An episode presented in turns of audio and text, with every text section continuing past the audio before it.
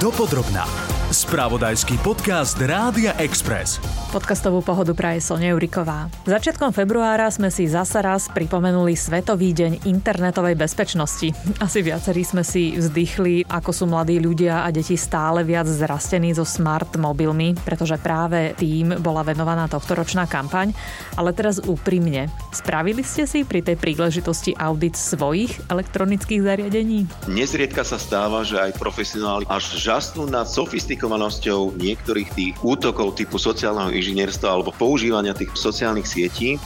Čiže tie útoky nadobúdajú čoraz väčšiu presvedčivosť, ktorá ak už dokáže ovplyvniť aj toho profesionála, ktorý sa tomu venuje, aký dopad to potom má naozaj na toho tínedžera, ktorý sa nevenuje tej kybernetickej bezpečnosti profesionálne. To mi povedal Pavel Dovičovič z kompetenčného a certifikačného centra kybernetickej bezpečnosti, ktoré spadá pod Národný bezpečnostný úrad, čiže naozaj tam sú odborníci a odborníčky na pulze dňa. No a keď on upozorňuje, že rafinovanosť útokov rastie raketovým tempom, asi im treba venovať zvýšenú pozornosť. Slovo dostane aj Tomáš Kryšák, ktorý dlhodobo upozorňuje na to, že sociálne siete nie sú potenciálne nebezpečné len vzhľadom na riziko finančnej škody. Sú vlastne algoritmami uprednostňované obsahy, ktoré majú najväčšiu tendenciu lákať ľudskú pozornosť. A to sú obsahy, ktoré v nás častokrát vyvolávajú tie najtemnejšie emócie, strach, nenávisť, hrôzu, hnev. A toto je vlastne potom aj skutočnosť, ktorú zneužívajú rôzni manipulátori, ktorí potom vlastne môžu sledovať aj rôzne iné ciele, ako je len finančné obohatenie. Na čo si teda treba dávať pozor a aké rady majú v otázke kybernetickej bezpečnosti detí a mladých ľudí dvaja experti, ktorí sa ňou živia? O tom bude táto časť dopodrobná. No a musím povedať, že dostala som unisono odpoveď, ktorú som teda od ITčkárov nečakala. Dopodrobná. Pavol Dovičovič sa špecializuje na správu bezpečnostných systémov, podielal sa na bezpečnostných projektoch v bankovom aj finančnom sektore, je členom asociácie kybernetickej bezpečnosti a vzdeláva o nej profesionálov aj lajkov. Takže moja prvá otázka je, registrujete nejaké nové trendy, ktoré nám priniesla pandémia? Tie socializačné vzťahy presunuli sa práve na tie sociálne siete a do tých mobilných zariadení a do iných prostriedkov komunikácie, ako je fyzická komunikácia medzi tým tínedžermi alebo tými deťmi, čo malo teda priamy vplyv aj na, nazvem to, vektory útoku alebo prácu tých útočníkov a presunuli sa vlastne s tými svojimi podvodnými správami práve na týchto mladých. Aký typ útokov je najčastejší u nás? Veľmi častým problémom sú práve tie podvodné správy. Tak ako máme tie podvodné maily alebo tie phishingové maily, s ktorými sa stretávame väčšinou teda my dospelí, tie nigerijské dopisy, keď z tých 7 miliard ľudí na svete sme iba my tí jediní najdôryhodnejší, ktorí si zaslúžia získať to obrovské množstvo peňazí. Obdobný spôsob útoku evidujeme a registrujeme aj v prípade tých sociálnych sietí, kedy sú tí tínedžeri vystavení rôznym správam, ktoré sú napísané v čistej slovenčine, obsahujú možno nejaké odkazy na škodlivé stránky, ktoré obsahujú nejaký škodlivý kód. Ale o súčasných deťoch a mladých ľuďoch sa už hovorí ako o digitálnej generácii. Naletia ešte na takéto správy? Ja by som na to sa pozrel možno z dvoch pohľadov. Ten jeden pohľad je naozaj s čím súhlasím, teda, že táto nastupujúca generácia detí a tínedžerov je, čo sa týka toho života s tými technológiami, niekde úplne inde, ako sme boli my.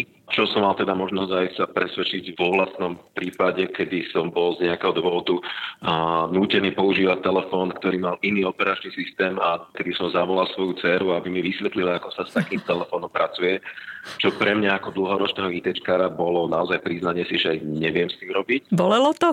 Nebolelo to, len bolo to také zostúpenie z toho vášho rebríčka, že veď venujem sa tomu dlhé roky a teraz prišlo k situácii, keď naozaj musím požiadať o pomoc dieťa, mi vysvetlilo, ako sa používa mobilný telefón.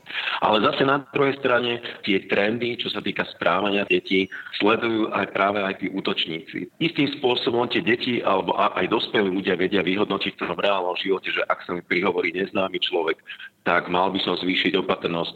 Tu sa bavíme o tom, že niekto sa môže vydávať za nás, tým pádom osloví naše kontakty, tvári sa ako dôveryhodná osoba. Aký typ informácií majú útočníci záujem v prípade detí a mladých ľudí? Čo od nich vlastne chcú získať?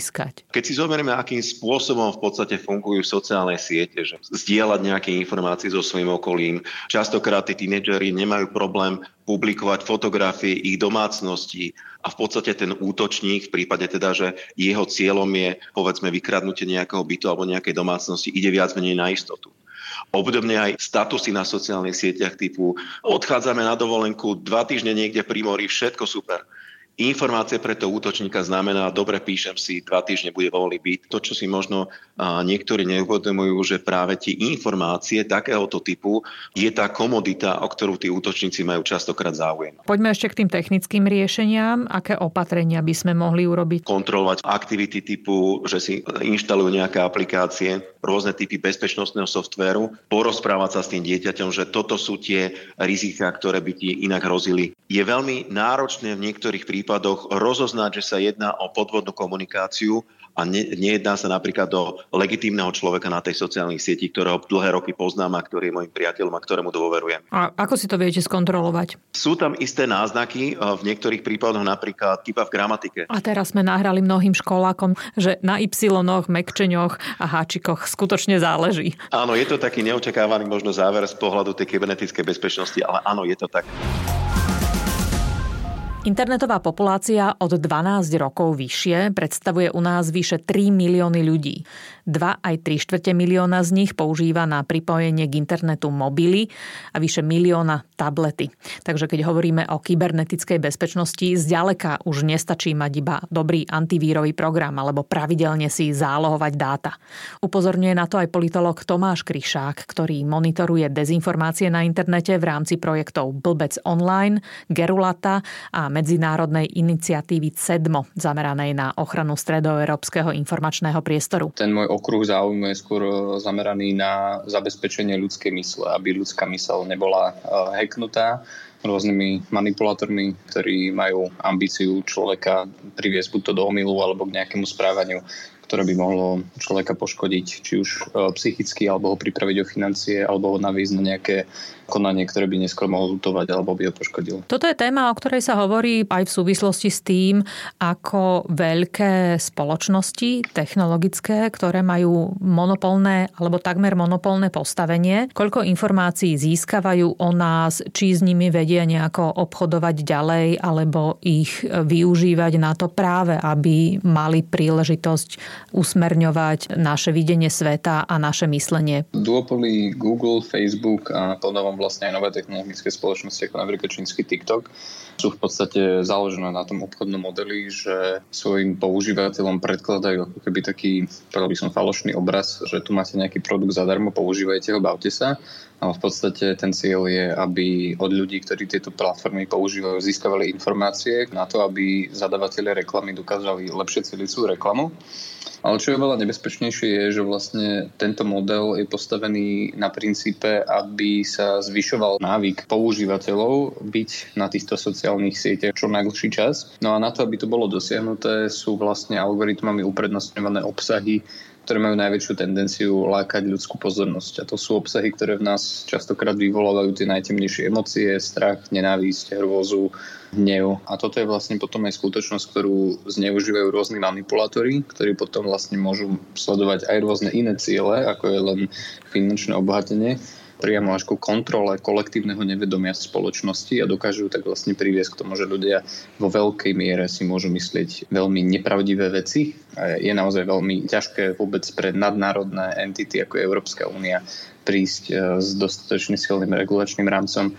aby takéto korporácie vlastne dokázali skrotiť. Ja som si myslela, že najväčší úspech budú mať krátke videá, kde sú mačiatka, šteniatka, zábavné krátke videá. A hovoríte, že toto nie je to najúspešnejšie na internete? Neradi sa smejeme? To bol vlastne internet spred asi 6-7 rokov, ale postupne vlastne aj Facebook, aj Google urobili radu zmien, ktoré vlastne pozmenili to, ako tie algoritmy fungujú Napríklad máte úplne inú situáciu v Maďarsku ako na Slovensku, alebo v Polsku, alebo v, v Českej zmysle? republike. V každej tej krajine operuje iná sieť aktérov, čiže napríklad kým v Českej republike je napríklad ďaleko menej politicky motivovaných manipulátorov. A na Slovensku ich máme na nešťastie oveľa viac, plus, čo je vlastne taká veľmi zvláštna vec, e, ktorá nie je viditeľná v iných regiónoch, je, že majú vlastne ako keby ponechané prázdne pole pôsobnosti. Že tí ostatní politickí aktéry sú veľmi zdržanliví, opatrní, aby vlastne nejako neboli ostri, ako sú ostri tí manipulátori a tak vzniká vlastne veľmi neprirodzená situácia, kedy